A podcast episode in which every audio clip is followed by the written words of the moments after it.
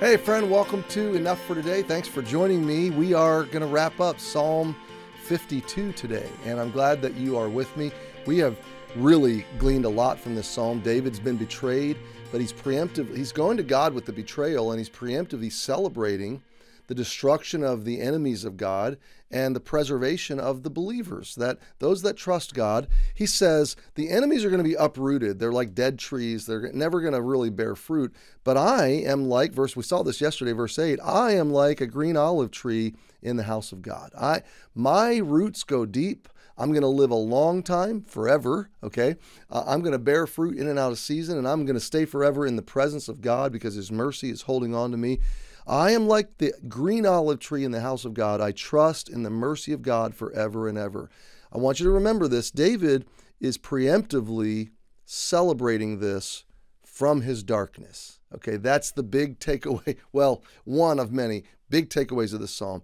It hasn't happened yet, but he's trusting in the mercy. He's living by faith. His dependence is on God, and he knows that God is going to vindicate him, which he does. And now, even as I'm recording this, David is celebrating in the presence of God like that green olive tree forever and ever and ever, and you and I will too. So David has anchored his soul, his emotions, to the depths of the promises in the heart of God in the middle of his trial, and he's chronicling, he's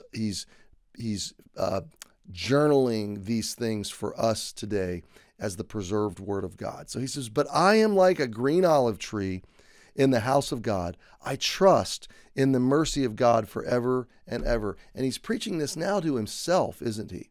So my friend, do you do that? Do you preach to yourself?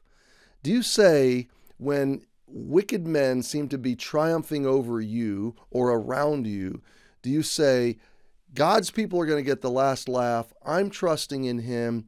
You're going to be uprooted. They're going to be uprooted. I don't need to manufacture vengeance. God's going to deal with this.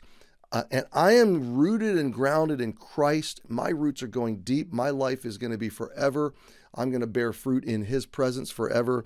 And I'm like the green olive tree in the house of God because I'm trusting in His mercy. I'm the object of God's mercy, and nothing can change that. So now we end the psalm in verse 9.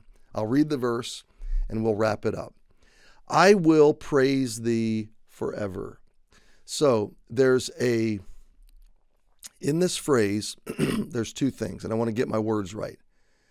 There's the claiming of a promise. God, I know I'm going to be praising you forever. You've promised me eternal life. And there's the declaration of a devotion. I'm happy that I get to praise you. Because I'm going to praise you forever, I'm praising you now, okay? Because I understand my true destiny. I understand my true function, my true calling now. If I'm going to live forever praising God, then I can begin praising Him, and I can always be praising Him even right now, wherever I am, whatever's going on in my life. I will praise thee forever because thou hast done it. Catch this, friend. Has he done it yet? When David's writing this song, has he done it yet? No. Is he going to do it on David's timeline? Yes. Is it a guaranteed eventuality? Is it a foregone conclusion? Absolutely, 100%. So David is beforehand saying, you've done it.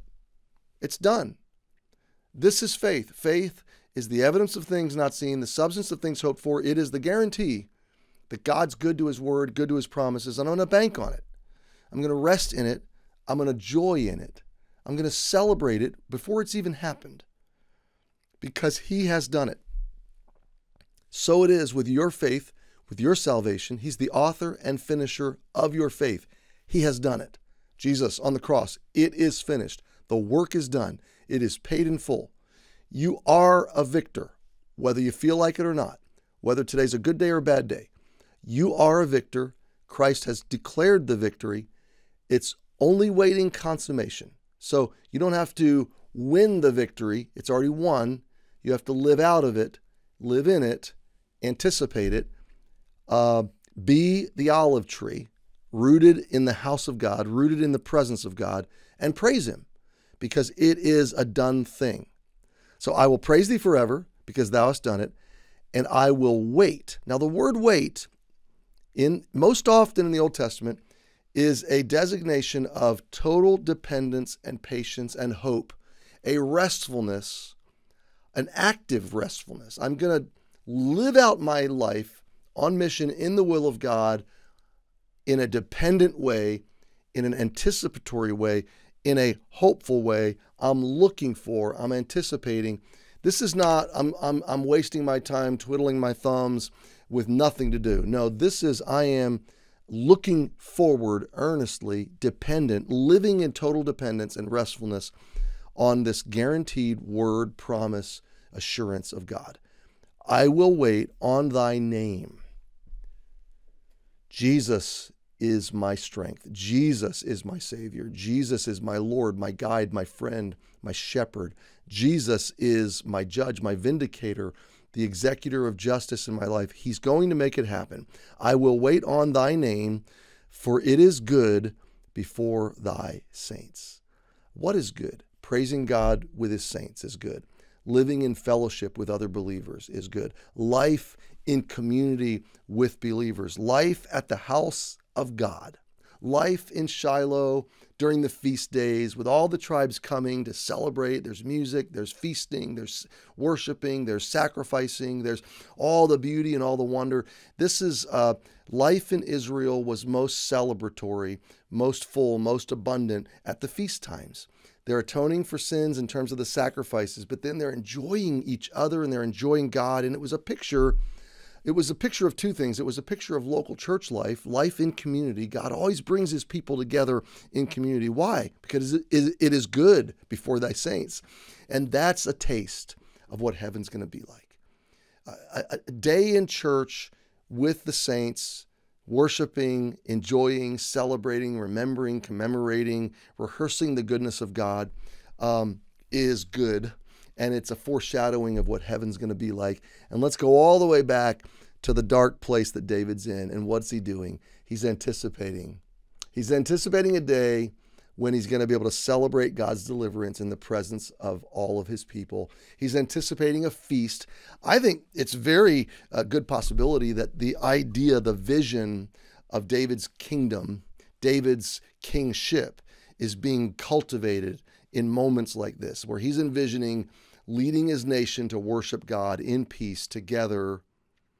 And he's envisioning how that's going to set up, where that's going to be.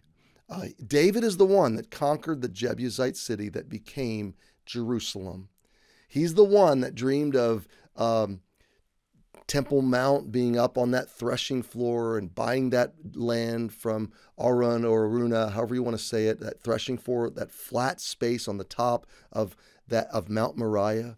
He envisioned building God's house there, and God said, you get the materials, but your son's going to build the house. But nonetheless, David brought the Ark of the Covenant and the tabernacle to that place and reinstituted the worship of the tribes in that place and built his own palace in that place.